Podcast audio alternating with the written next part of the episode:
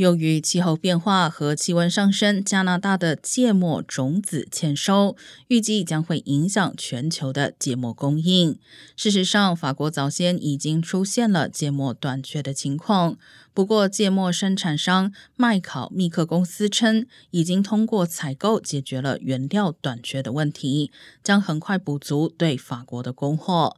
美国最受欢迎的芥末品牌之一 Heinz 公司表示，在全美热衷烤热狗的国庆假期和夏日烧烤季期间，可以确保芥末供应量充足。根据最新的消费者价格指数，通货膨胀导致香料、调味料、调味品、酱料一类的价格在去年上涨了百分之十点一。